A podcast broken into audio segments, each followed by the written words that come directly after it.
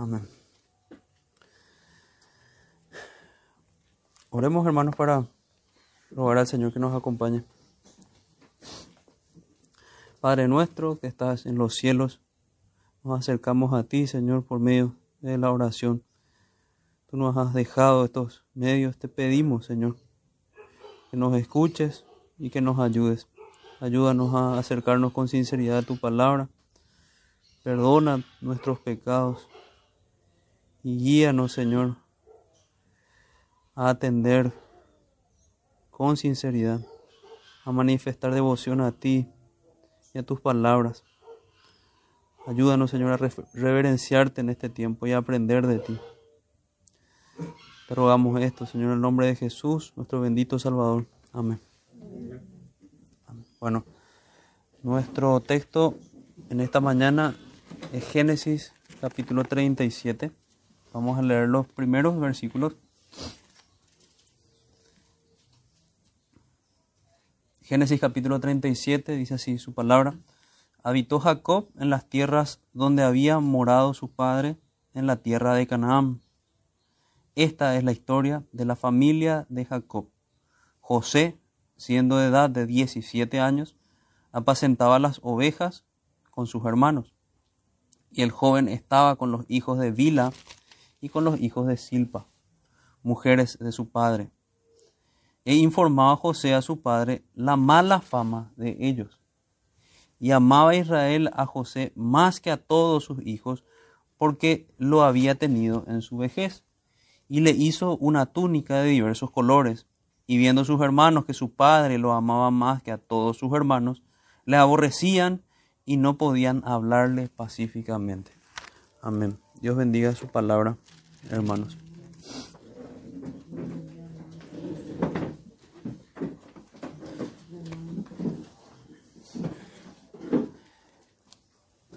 En esta mañana tenemos como, como título La maldad de los hijos de Israel. Título que nos va a ayudar a hacer aquella triple conexión que podríamos decir que vamos a hacer en estos pasajes de Génesis. Porque primeramente tenemos que enfocarnos en, en la historia que se nos narra, en José y sus hermanos en este caso, pero también ver cómo eso fue, pensar en cómo eso fue un mensaje para los israelitas que, que salían de Egipto y que estaban recibiendo, por, que eran los primeros en recibir estas, estas instrucciones, estos mensajes. Y finalmente verlo también nosotros. Entonces decir, la maldad de los hijos de Israel ayuda a aplicar tanto a la maldad de los que están en el texto, a la maldad de los que escuchaban en el desierto y a la maldad que podemos ver también en el Israel espiritual o en la casa de Dios hoy día, para así arrepentirnos y no quedar en esa situación. La historia de los hijos de Jacob está centrada entonces aquí en la historia de José y la terrible discordia patriarcal. Esta mañana el, pastor en, el texto de, de, Oseas leía un texto que, que realmente es sumamente paralelo a lo que nosotros, nosotros tenemos aquí. Cuando ellos, ellos dicen del profeta, es exactamente lo que está pasando con, con los hermanos de, de José. Ellos dicen del profeta, necio es el profeta, insensato es el varón de espíritu. Eso estaban haciendo estos diez hermanos de José. Y luego dice el texto de, Oseas, a causa de la multitud de tu maldad y grande odio. No son palabras exactas para nuestro pasaje. Hay una multitud de la maldad de los hijos de Israel y un grande odio irracional, hasta incomprensible. Pero aún así podemos analizar de la misma manera nuestros propios pecados y recibir exhortación. Entonces los hijos de Israel, decíamos que van rumbo a Canaán, pudieron comparar sus vidas con estas historias. Repito, hagamos lo mismo siendo el Israel espiritual mientras vamos rumbo a la Canaán celestial. No sea que Satanás llene nuestros corazones de toda maldad como lo hizo con los hijos de Jacob, tipos del Sanedrín, podríamos decir, así como cuando ejecutaron al Señor Jesucristo, y de todo aquel que aborrece al Señor. Para tener en claro un poco de la, estructura que tenemos en la, en la, vida de Jacob, hace bien, nos hace bien recordar lo que ya vimos en Génesis. Vimos que Génesis empezaba con, una historia que muchos le llaman historia primigenia, del, del capítulo 1 al capítulo 11, es los principios, se narra la creación hasta llegar a la torre de, de Babel. Luego empieza lo que se le conoce como la historia patriarcal. Y nosotros acabamos de terminar la parte que se conoce como la historia patriarcal, el periodo patriarcal eh, temprano. Y estamos entrando al periodo patriarcal posterior. Entonces, en cuanto a, esta estructura, vimos también que la, narración de Moisés se centraba en personajes particulares. Cuando llegaba la historia patriarcal se centraba en Abraham. Luego de hablar de la historia de Abraham, llamativamente nos dimos cuenta que no se centra en la historia de Isaac, sino que nos, nos percatamos que Isaac es un personaje secundario tanto en la historia de Abraham como en la historia de Jacob. Y el siguiente personaje principal dentro de la narración de Moisés es Jacob. Terminamos con la historia de Jacob, una similitud que vimos en las narraciones que hizo Moisés, inspirado por Dios, es que eran estructuras simétricas en el, en el relato, tanto la historia de Abraham como la historia de Jacob. Y lo mismo ocurre también con la historia de José. Nuevamente tenemos esta, esta estructura simétrica en, en los polos, que se conoce como quiasmo. No voy a, profundizar más sobre eso, simplemente que hay similitud en, en, en la estructura. Y les doy el ejemplo que tenemos aquí. La historia de José empieza con la discordia patriarcal. Y la historia de José va a terminar con la concordia patriarcal. Esa es la, similitud que hay en los extremos. Luego va a continuar con un, gobernante extraño para sus hermanos para terminar siendo un gobernante conocido. Eso también sería la, la, siguiente parte y la penúltima parte. Y en el centro de la historia de José vemos la reconciliación patriarcal. Esta es la estructura general, es bueno que manejemos del relato de las escrituras. Entonces vamos a ver una discordia patriarcal, que es lo que vamos a, tocar ahora. Vamos a ver un gobernante extraño cuando él, todo el camino que él recorre, recorre para convertirse en un gobernante en, en tierra de Egipto y para que se cumpla aquella promesa que había dado el Señor por medio de aquel sueño. Luego una reconciliación patriarcal un gobierno ya conocido por sus hermanos y una concordia patriarcal. Detalles que podemos señalar un poco antes de, ir a nuestros dos grandes puntos. Nuestros dos grandes puntos van a ser la progresión de la maldad y la discordia y en segundo lugar la consumación del, del sumum de la maldad, del concentrado de la maldad de estos hermanos. En numerosas ocasiones podemos recordar también que la escritura se refiere al Dios de Jacob. Y en esa misma temática también, aquí, si bien, como les decía, el centro de la historia va a ser José, el Señor dice aquí que la historia no es la historia de José, sino que refiere a la historia como en el versículo 2, esta es la historia de la familia de Jacob. Y luego empieza a hablar de José. Ya por el relato nos damos cuenta que José es el personaje preponderante aquí, es un gran tipo de Cristo en las Escrituras. Una y otra vez apunta su, historia a nuestro Señor Jesucristo. Entonces, Moisés nos habla de, de José aquí, habla del Dios de Jacob y nos, nos revela a la familia de Jacob en este, en este punto.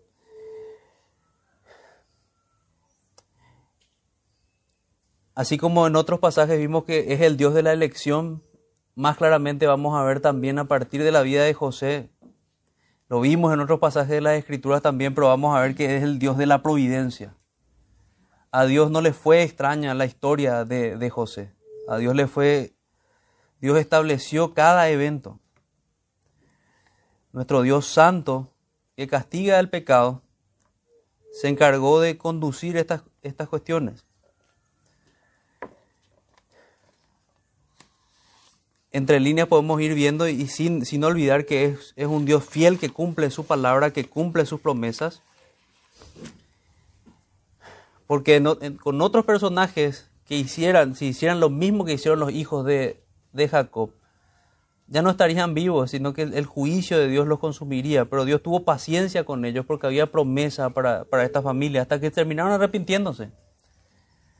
Eso nos recuerda también la paciencia que tuvo el Señor con nosotros, porque también, estando en, una gran maldad en otro tiempo, nos arrepentimos de nuestros pecados. Vamos a ver a la, luz de lo largo de la vida de aflicciones de José, el, al Dios de Jacob, el Dios que guía y cuida de José es el Dios de gracia, de paciencia, de misericordia. O sea, vamos a ver los atributos de Dios también revelados aquí, no solamente a, sus siervos. A lo largo del desarrollo de este relato cuidadosamente ordenado por Moisés, como entramos a ver al estudiar su estructura, inspirado por el Señor, veremos el principio de sus aflicciones a consecuencia de la discordia con sus hermanos hasta llegar al fin a hallar reconciliación y concordia con sus, con sus hermanos. La historia de José enseñó a los israelitas que debían vivir juntos en armonía mientras que enfrentaban la conquista de la tierra prometida. Esto nos lleva entonces ya a nuestro, a nuestro primer punto. O sea, en contraposición es lo que ellos debían aprender y debemos aprender nosotros. Que no podemos andar en discordia entre hermanos. Hace poco leíamos un texto que, es hermosa, la comunión entre los hermanos. Y esto aplica tanto a la iglesia como aplica también a nuestras familias. Entonces veamos esta maldad que en contraposición nos va a mostrar cómo debemos vivir. No en discordia, sino que en concordia, en armonía. Hace un tiempo me hizo recordar también este primer punto. El pastor había titulado un sermón hace ya unos años como desentrañando el pecado, hablaba del pecado de David. Y el pecado de David empezaba con la ociosidad para ir luego a las codicias, luego al adulterio y al homicidio, a mentiras terribles. El iter criminis, podríamos decir, del pecado, hablando con una terminología del derecho penal. El camino del crimen. Algo así también podemos analizar aquí hay ciertos elementos progresivos para, para esto, este terrible pecado de estos diez israelitas. Entonces, viendo esta progresión, veamos algunos datos preliminares que nos da el texto. Vuelvo a leer el versículo 1, dice, habitó Jacob en la tierra donde había morado su padre, en la tierra de Canaán. El texto nos recalca que Jacob en este punto ya era un hombre obediente. Él no era como, como Esaú, quien vivía en Seir, quien vivía en otra región. Él vivía en el lugar de la tierra prometida como un extranjero, obediente a la palabra de Dios, obediente al Señor. El Señor que le había mandado que, cumpla sus votos, luego de haber obedecido, Él se queda en ese lugar. O sea, lo último que vemos antes de pasar propiamente a la historia de, de José es que Jacob fue obediente. Pero aún así, en medio de su, de su santificación, habían ciertos pecados que quedaban en él y ciertas consecuencias de sus pecados que quedaban en sus vidas. Eso debe traernos temor porque lo mismo también ocurre con nosotros. Y empieza el versículo 2 y dice, esta es la historia de la familia de Jacob. José siendo de edad de 17 años, solo tenía 17 años, era un joven otra sorpresa que nos da el pasaje es que pensando nosotros al leer el capítulo 36 que vendría una genealogía, no, la escritura nos sorprende con la historia de José, no con la, genealogía. José, el hijo que tuvo Jacob con, con Raquel. Entonces tenía 17 años, él supervisaba a sus hermanos, encomendado por su padre.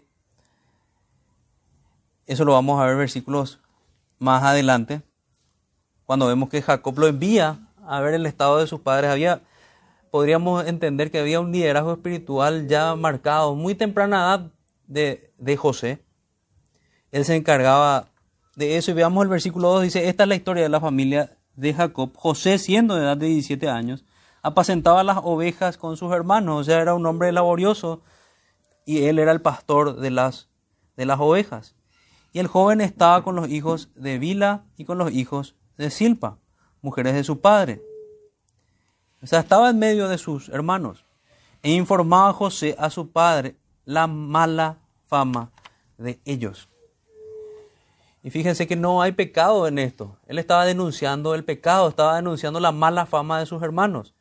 Y por lo que podemos ver que José, que, perdón, que Jacob hace después con José al enviar a buscar a sus hermanos, él estaba encomendado por su padre, así como era el pastor de las ovejas, a cuidar de sus hermanos, de cómo andaban. Tenía la confianza de su padre. Pero ahora sí, viendo estos elementos, veamos esa progresión hacia el pecado. Veamos la responsabilidad de, de, Jacob en esto. Y lo primero que podemos subrayar es el pecado de los padres al marcar favoritismo y al acentuar los celos en las familias. Es pecaminoso hacer esto con los hijos. Jacob, por José, como corona de esto tenía le puso una túnica de diversos colores. Y era el representante del Padre en los cuidados, el guardián, el cual también fue favorecido por revelaciones divinas en sueños, en dos sueños que vamos a ver más adelante. Y su padre, en vez de cuidar el corazón de sus hijos, hizo más, hizo acentuar esta, este favoritismo o estos celos. Y no está bien hacer algo así. Realmente hay maldad también en esto. Porque como veíamos también en la historia de Isaac, el padre de Jacob, cuando Isaac tenía favoritismo por Esaú y su madre tenía favoritismo por Jacob, todo lo que eso acarreó, cómo acentuó también eso el pecado de, de Esaú. Podríamos pensar que debía haber servido eso para que Jacob aprendiera a no cometer el mismo pecado, pero sí se repite el mismo pecado en él. Pero pasando ya al, punto de los hermanos, esto no era excusa para que ellos pecaran. Esto simplemente es para poner la responsabilidad de Jacob en, el pecado de sus hijos. Como él indujo a los celos.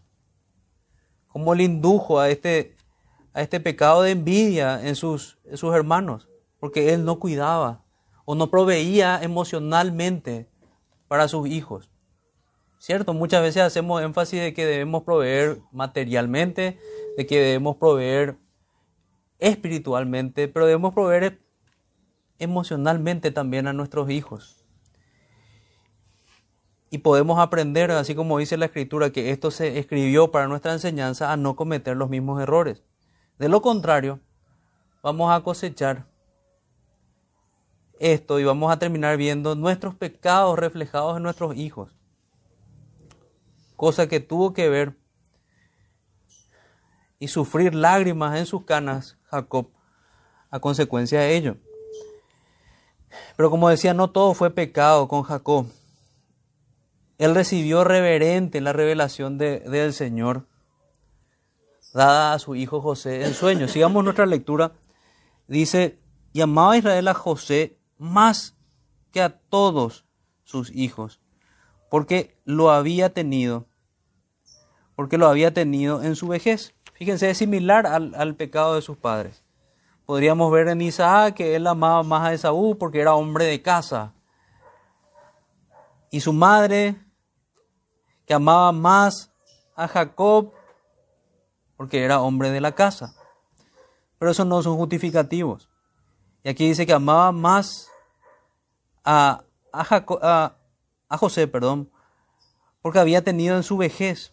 Además sabemos que era el hijo de Raquel, la esposa que él amaba. Y le hizo una túnica de diversos colores. Hasta allí ya podríamos incluso imaginarnos cómo se acentúa ya la envidia de estos, hijos de, Jacob. ¿Cuánto habrá costado aquella túnica? No era tan sencillo conseguir tantos colores de diversos animales, tal vez, de diversos materiales, conseguir para teñir tal vez ciertas telas. Era algo costoso, muy probablemente, y algo que lo hacía especial delante de sus hermanos. Y viendo sus hermanos que su padre lo amaba más que a todos sus hermanos, le aborrecían y no podían hablarle pacíficamente. A ese punto habían llegado ellos. Ni siquiera podían hablarle pacíficamente. De los celos fueron a la envidia, de la envidia a un aborrecimiento y a un odio contra su hermano. Ni hablarle en paz podían. Solamente podían hablarle rudamente.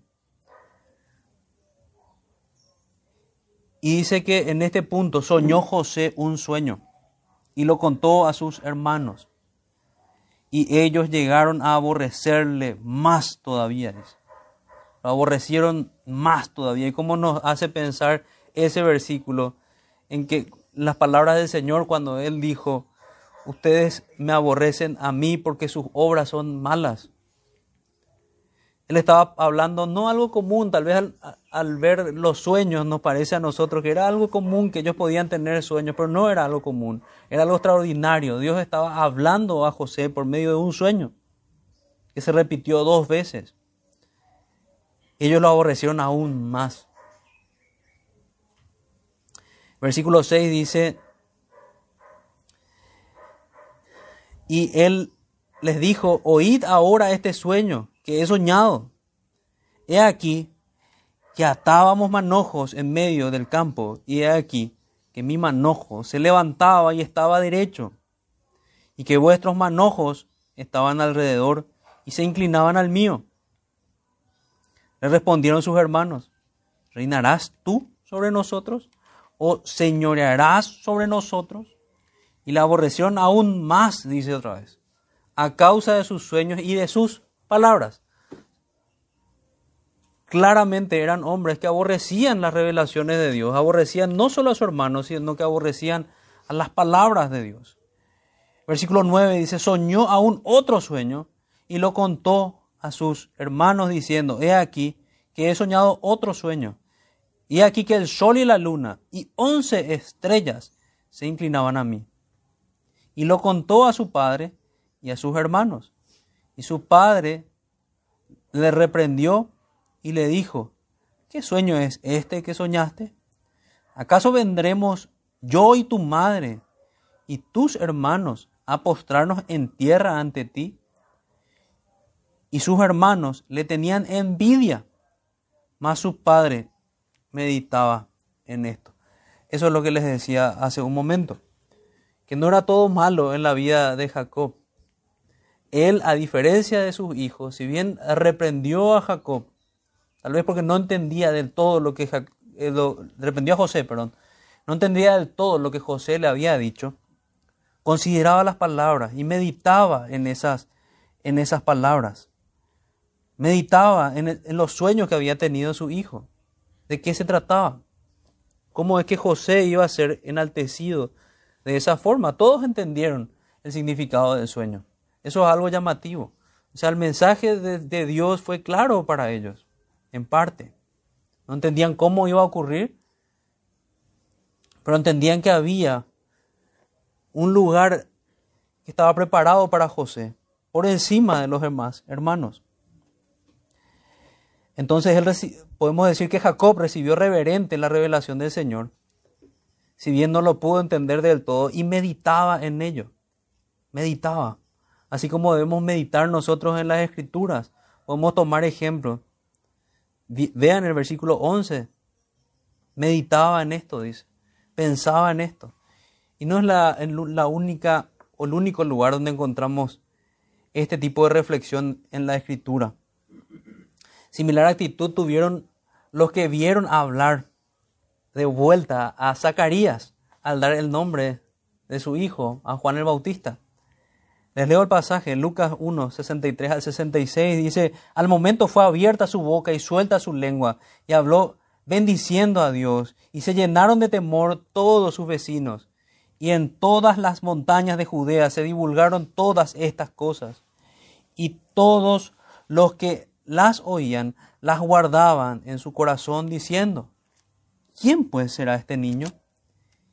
Y la mano del Señor estaba con él. Pero repito esa parte, y todos los que la oían las guardaban en su corazón. Eso es lo que debemos hacer nosotros. Algo también similar ocurrió con María, al ver que ángeles, extranjeros y pastores exaltaban a su hijo.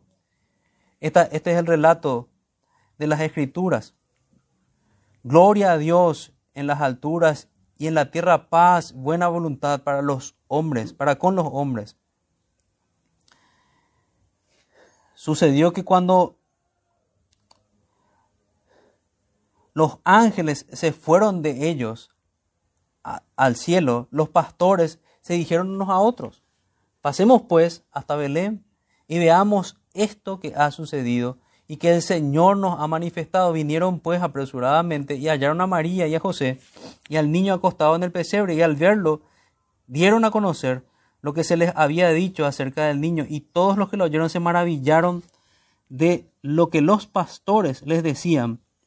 Pero María guardaba todas estas cosas meditando en su corazón.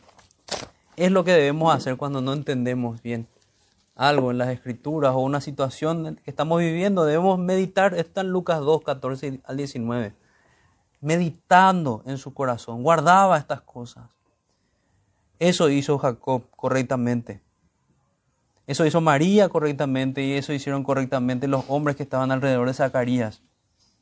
Debemos meditar reverentes en las escrituras, no solo cuando nos congregamos, sino también en los cultos familiares en casa, en los devocionales privados y en todo tiempo en el que podamos ocupar nuestras mentes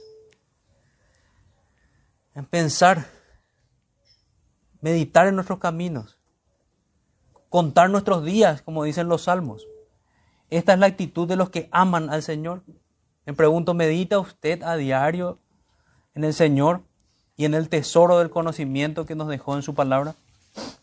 Veamos otro punto aquí.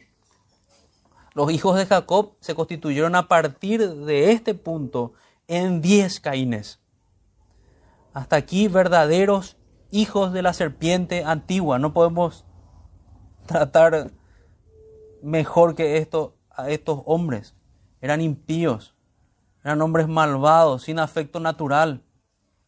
Terrible condición de los que se apartan de la palabra de Dios, los que desprecian la palabra de Dios. Romanos capítulo 1 describe también esto. Por cuanto ellos no quisieron tener en cuenta a Dios, Dios les entrega a pasiones vergonzosas para hacer cosas que no convienen. Y estos hombres habían despreciado las palabras de Dios y se habían vuelto a sus pecados. Al igual que Caín, se llenaron de celos y luego de envidia.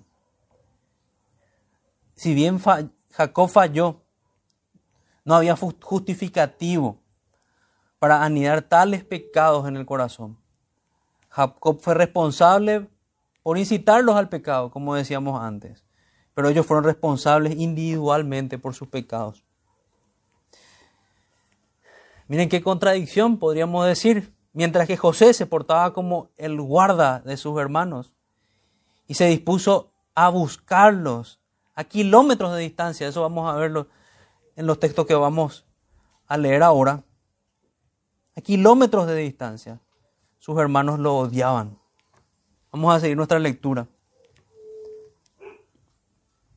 Después fueron sus hermanos a apacentar las ovejas y su padre, de su padre en Siquem Siquem, recordemos, fue el lugar donde ellos mismos, los hijos de Jacob, habían matado a toda una nación, pecando terriblemente.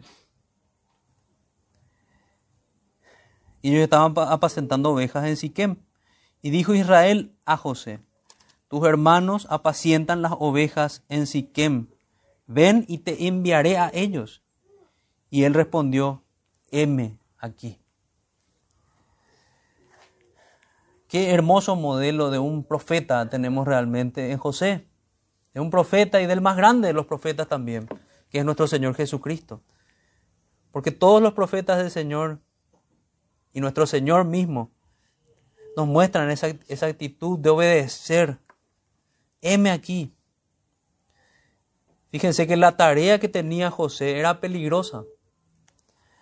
Algunos comentaristas dicen 60 kilómetros, otros dicen 80 kilómetros. Esa era la distancia.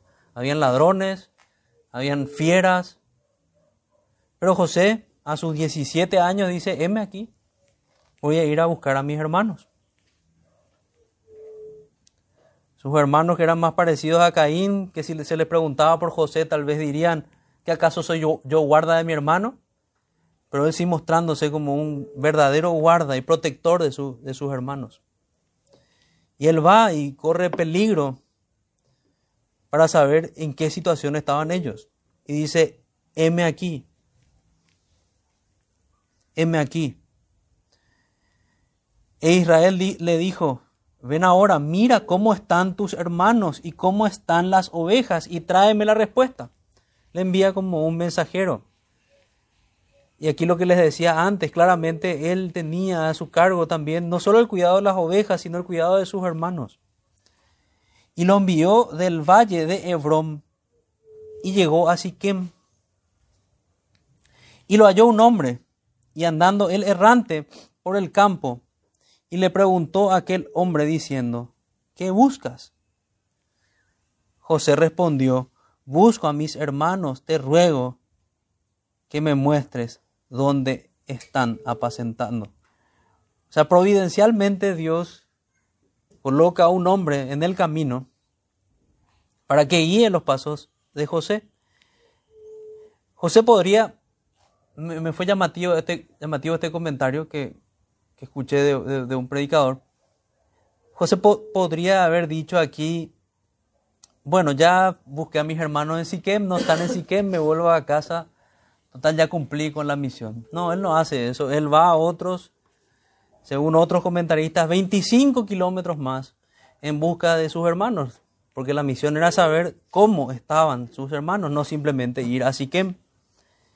Y luego de esta dirección que le da este hombre, que a la misma manera que, que Felipe se encuentra con aquel etíope, se encuentra con él para guiar sus pasos en este desierto, le guía. Y dice, busco a mis hermanos, te ruego que me muestres dónde están apacentando. Y este hombre sabía y le dice, aquel hombre respondió, ya se han ido de aquí. Y yo le oí decir, vamos a Dotam. Entonces José fue tras de sus hermanos y los halló en Dotam, un lugar que como les decía muchos refieren que estaba nuevamente a 250 kilómetros de Siquem. Esa más o menos era la, era la distancia. Perdón, a 25 kilómetros. 25 kilómetros. O sea, tenían 80 kilómetros más 25 kilómetros, unos 105 kilómetros recorridos para encontrar a sus hermanos. Y ustedes piensan que le encontraron muy gozosos a José. Fíjense cómo lo, lo, lo reciben o cómo lo ven.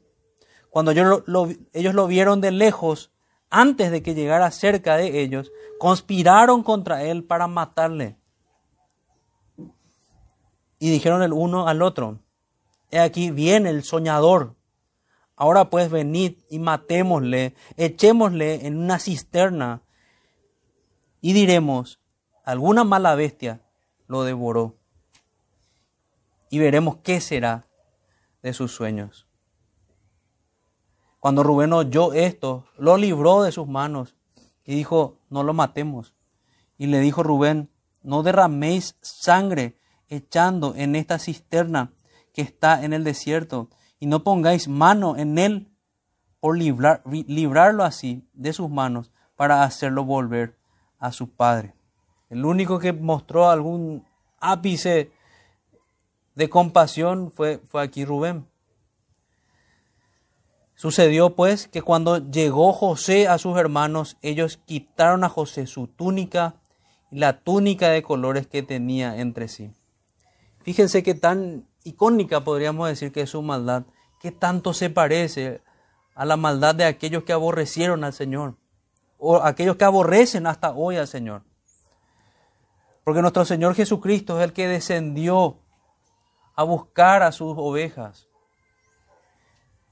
Y muchos de ellos lo único que hicieron es despreciarle.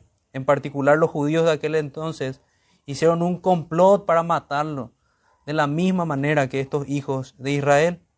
Y de la misma manera que estos hijos de Israel en aquella cruz o antes de llegar a aquella cruz, le quitaron también sus ropas, sus túnicas.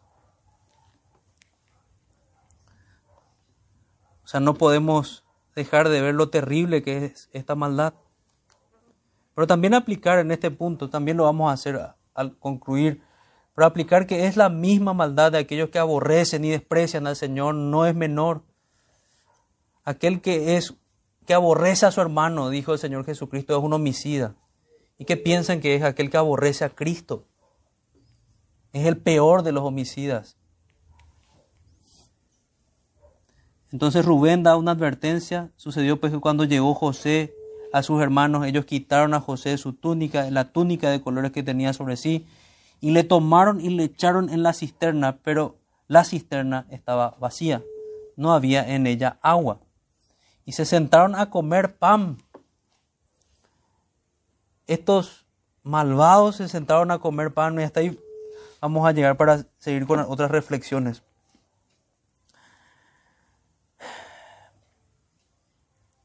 Entonces vuelvo a, hacer referencia a esto. Mientras que José se portaba como un guarda de sus hermanos, se dispuso a buscar los kilómetros de distancia, sus hermanos lo odiaban. Ellos lo odiaban tanto que ni siquiera podían hablar pacíficamente con él como leíamos ya antes. Al igual que estos diez hermanos, en ocasiones queremos justificar nuestras malas actitudes. Eso podemos aplicarlo a nosotros. Coloquialmente decimos, en un lenguaje bien nacional, pero vos luego, y añadimos otras frases similares, justificando nuestros pecados. Sin embargo, esa línea de pensamiento solo nos conducirá a la ruina del alma, de los celos a la envidia, de la envidia al odio, del odio al homicidio y luego al engaño para ocultar el pecado. Teme si tus pecados se ven reflejados en tus hijos, también podríamos pensar. ¿Por qué digo esto? Porque ¿quién era el engañador? Jacob era el engañador. ¿Quién terminó siendo engañado de una manera tan vil por sus hijos? Él mismo. ¿Cómo lidia usted con los celos o la envidia? ¿Se ha vuelto un homicida en el corazón? Vea el peligro de su alma y arrepiéntase. En la ira del hombre no obra la justicia de Dios, al igual que con Caín y Esaú. Ellos tenían un desprecio por la palabra de Dios.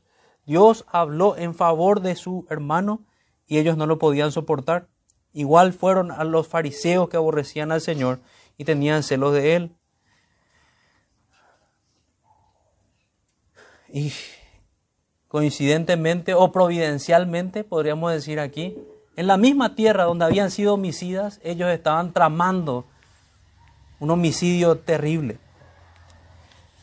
Y así vayamos a nuestra, nuestra segunda parte, la consumación del sumum de su maldad.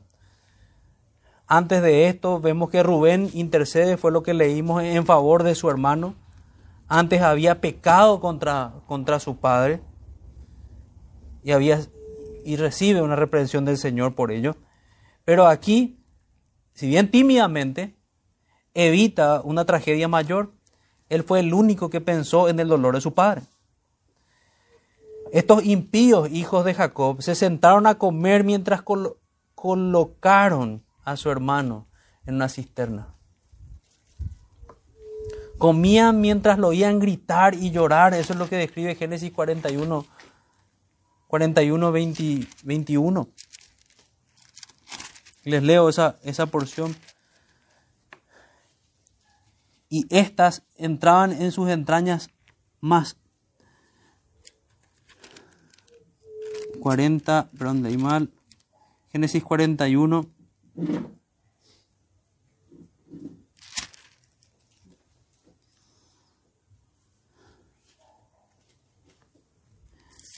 Es 42, 21, disculpen. 42, 21. Y decían el uno al otro, verdaderamente hemos pecado contra nuestro hermano, pues vimos la angustia de su alma cuando nos rogaba y no le escuchamos. Por eso ha venido sobre nosotros esta angustia. Ahí ya cuando fueron despertados de sus pecados. Pero lo veían llorar, lo veían clamar y ellos seguían comiendo. Realmente tenían el corazón muy endurecido. Habían abandonado todo afecto natural. Me hizo pensar que otros pierden el apetito ante circunstancias difíciles. Estos comían su pan de maldad sin ningún problema. Vendieron a su hermano como esclavo a una compañía de ismaelitas. Es lo que vamos a ver ahora a continuación.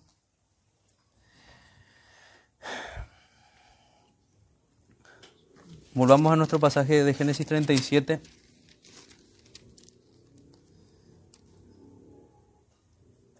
Le echaron en la cisterna, se sentaron a comer pan y alzando los ojos miraron y he aquí una compañía de ismalitas que venía de Galaad. Y sus camellos traían aromas, bálsamo y mirra e iban a llevarlo a Egipto. Hasta en esto está la providencia del Señor. Porque podría ser otro el caso de que ellos, estos ismaelitas, estuvieran volviendo de Egipto. El Señor orquestó esto para que fuese de esta forma. Ellos yendo a Egipto. Entonces Judá dijo a sus hermanos, las brillantes palabras de Judá, ¿qué provecho hay en que matemos a nuestro hermano y encubramos su muerte. Venid y vendámosle a los ismaelitas, y no sea nuestra mano sobre él, porque él es nuestro hermano, nuestra propia carne, y sus hermanos convinieron con él. Y cuando pasaban los ismaelitas, mercaderes, sacaron ellos a José de la cisterna y le trajeron arriba y le vendieron a los ismaelitas por veinte piezas de plata y llevaron a José a Egipto. Y fíjense cómo Rubén no estaba allí, porque dice, después volvió, después Rubén volvió a la cisterna y no halló a José adentro y se rasgó los vestidos. Como decíamos, fue muy tímido lo de Rubén, no fue una defensa como, como la que haría por la descripción que hace el texto el mismo José. No fue un guarda correctamente de su hermano no lo defendió apropiadamente. Y volviendo a lo de Judá, a, su brillante idea, podríamos decir, entre comillas, le sacaron rédito a su maldad, cual Judas con el, con el Señor, aquí con 20 monedas de plata. El precio que muchos comentaristas refieren que era el valor de un esclavo babilonio. Ni el dolor de su padre los hizo retroceder de su mentira, dejando a su padre inconsolable. Así quedó su alma, el alma de Jacob.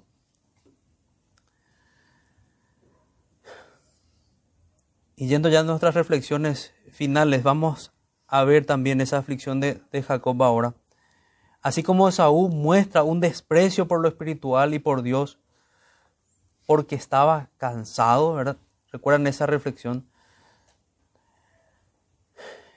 Más bien decíamos que en el caso de Saúl era porque era un apóstata que amaba más el mundo que al Señor. Estos hijos de Jacob lo hacen porque estaban celosos, llenos de envidia y odio. Qué baja había llegado a ser, qué bajo había llegado a ser el estado de sus almas para convertirse en una jauría de lobos contra su hermano.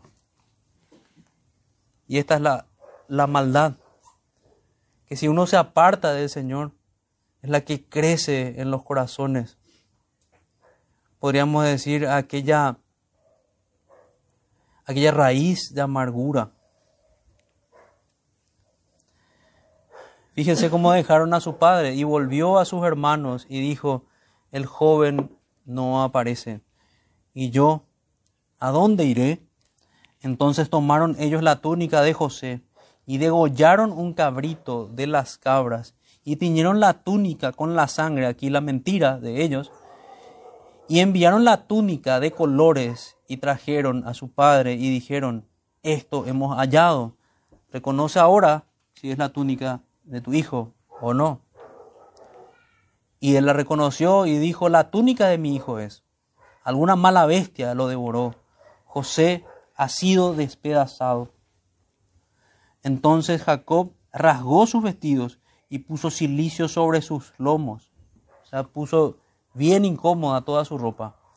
Y guardó luto por su hijo muchos días. Y se levantaron todos sus hijos y todas sus hijas para consolarlo. Mas él no quiso recibir consuelo y dijo, descenderé en luto a mi hijo hasta el Seol. Y lo lloró su padre. Y los madianitas lo vendieron en Egipto a Potifar, oficial de Faraón, capitán de la guardia. El último versículo nos muestra cómo la providencia sigue guiando este asunto. Y ya va a seguir él en la casa de Potifar. Gran dolor, gran dolor en la casa de Jacob en el alma de Jacob, siendo engañado terriblemente por sus hermanos. Este era el pecado de sus hijos, es terrible. Pero en parte podemos ver que, que en la providencia del Señor, aquel que antes engañó está recibiendo uno de los peores engaños que podríamos imaginar.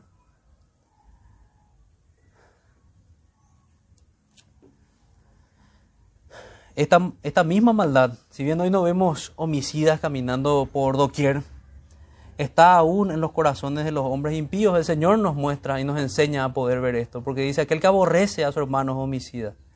Es tan común decir te quiero matar, dice la gente, ¿verdad? O frases similares. Y aborrecen, y se aborrecen unos a otros. Eso no debe ser una realidad en la iglesia, ni entre nosotros, ni en nuestras familias. El odio, el homicidio, es lo que vimos en este pasaje. Todo aquel que no ama al Señor Jesucristo lo aborrece y por tanto también es un homicida y como dijimos antes, el peor de los homicidas. Aborrece al amado del Padre porque ama su pecado y desprecia la, exhortación conforme a la verdad. Desprecia la exhortación conforme a la verdad. Fíjense cómo lo mismo se pudo ver en el campamento de Moisés. Ellos la aborrecían también. Los hijos, más bien Coreda, Tania, Biram y toda su, su compañía, aborrecía a Moisés, a quien, aquel a quien Dios había elegido para guiar al pueblo. Y así también fue con nuestro Señor Jesucristo. Los hijos del diablo aborrecen a los hijos de la luz. Los hijos del diablo aborrecen a los que son amados por el Padre y principalmente aborrecen al Hijo amado del Padre, a nuestro Señor Jesucristo. Algo llamativo que también pasa hoy, hay mucha gente que puede decir que ama a Jesús, pero cuando se le presenta al Jesús de las Escrituras, así ahí van a decir, ese no es mi Dios. Y lo aborrecen, aborrecen al Jesús de las Escrituras. Y no se dan cuenta. No aman a aquel que dijo, el que me ama guarda mis mandamientos. No es así en la mayoría de los casos. Y es eso lo que al escuchar estas palabras deberíamos resguardar nuestros corazones para que no ocurra. José podemos recordar entonces que era que fue uno de los más grandes tipos de Cristo en las escrituras. Me pregunto si tuvieras a José exhortándote, ¿lo aborrecerías? ¿Lo odiarías? ¿O lo amarías porque te está exhortando en tu pecado? Déjame decirte que si aborreces a quienes como José te exhortan, aborrecerías también a Jesús si lo tuvieras enfrente.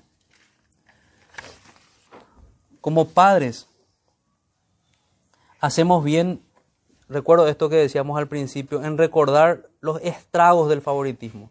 No son buenos. Tanto Isaac como Rebeca fallaron en esto, acentuando el conflicto entre hermanos. Isaac amó a porque era como él, y Rebeca amaba a Jacob probablemente porque pasaba más tiempo con ella y en este caso dice que Jacob amaba a su hijo porque lo tuvo en su vejez. Recordemos el daño que podemos hacer y arrepintámonos y guardemos también nuestros corazones en nuestras casas. El Dios de Jacob es un Dios de las sorprendentes providencias. Esa es otra gran aplicación que vamos a tener a lo largo de toda la vida de José. Algo que debería sorprendernos, que a pesar de la maldad que vimos aquí, nosotros podemos tomar ejemplos de que si estamos siendo perseguidos por este mundo, tenemos que saber que estamos en las manos de la providencia de Dios y que Él conduce todavía a aquellos que le aman y le sirven. En este pasaje, así como en toda la vida de José, se deja ver la providencia. Esto debe hacernos exaltar al Señor y adorarlo a pesar de nuestras tribulaciones y nuestras luchas. Porque de la misma manera Él conduce en nuestras vidas. Los verdaderos hijos de Dios, finalizando ya, son como José y no como los hermanos malvados. Ellos se inclinan en pro de su palabra y de sus promesas. El mundo se encarga de perseguir a los santos, así como persiguió a José, así como persiguió y ejecutó a nuestro Señor y luego a muchos mártires. Reflexionemos, hermanos, que no habite en nuestro corazón este tipo de maldad. Reflexionemos otra vez, yo creo que no está de más, porque creo que uno de los pecados recurrentes como hablaban los, los hermanos del pasado, una de las lascivias recurrentes es la ira en, los corazones. ¿Cómo reacciona cuando existe motivo para enojarse? ¿Ora y coloca la situación en las manos del Señor? ¿O sale de sus casillas y da rienda a homicidios en el corazón, como lo hicieron los hijos de Jacob? Dejemos eso, hermanos. La respuesta de esa pregunta para nuestra meditación y nuestra oración. Oremos para cerrar este tiempo. Amado Señor, Padre nuestro, te damos las gracias por tu palabra y por tus exhortaciones. Te damos las gracias porque nos enseñas de qué manera debemos guardar nuestros corazones, de qué manera se manifiesta un amor verdadero. Ayúdanos, Señor, a manifestar dominio propio. Ayúdanos, Señor, a manifestar vidas piadosas y no vidas impías como la que pudimos ver en la vida de los hijos de Jacob. Guíanos, Señor, y ayúdanos a retener tu palabra, a meditar en ella como hemos también escuchado hoy. Oramos en el nombre de Jesús, nuestro bendito Salvador. Amén.